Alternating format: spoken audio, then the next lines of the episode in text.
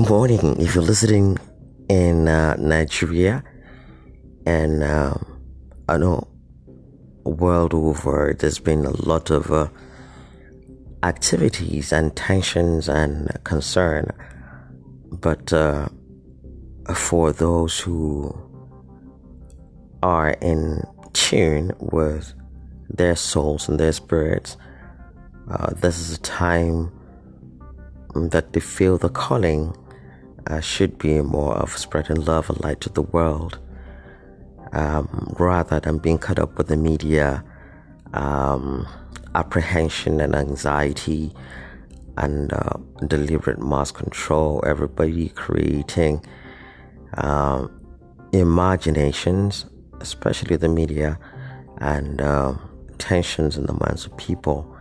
And the moment they're able to alter your thoughts, they're able to trigger emotions. Uh, that emotions and thoughts becomes reality.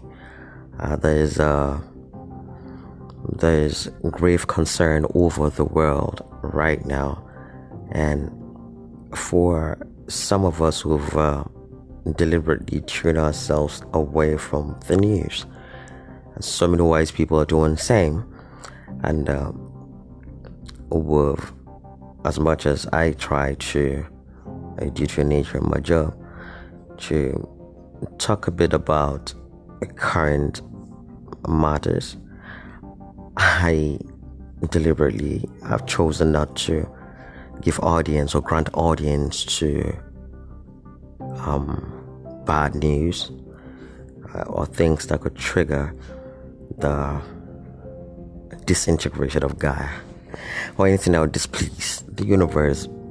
This is just one thing that the world needs is love and light.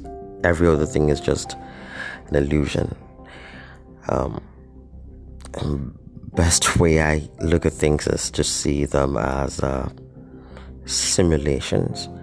And the more you stay grounded in yourself, the more you realize that you're just busy being caught up in frivolities and trivialities rather than that which really matters. So this morning, I'm wishing you love and light. Wishing you the best of the day. Stay positive. Uh, thanks to all those who are out there who wish positive things to the universe and to the world of mankind.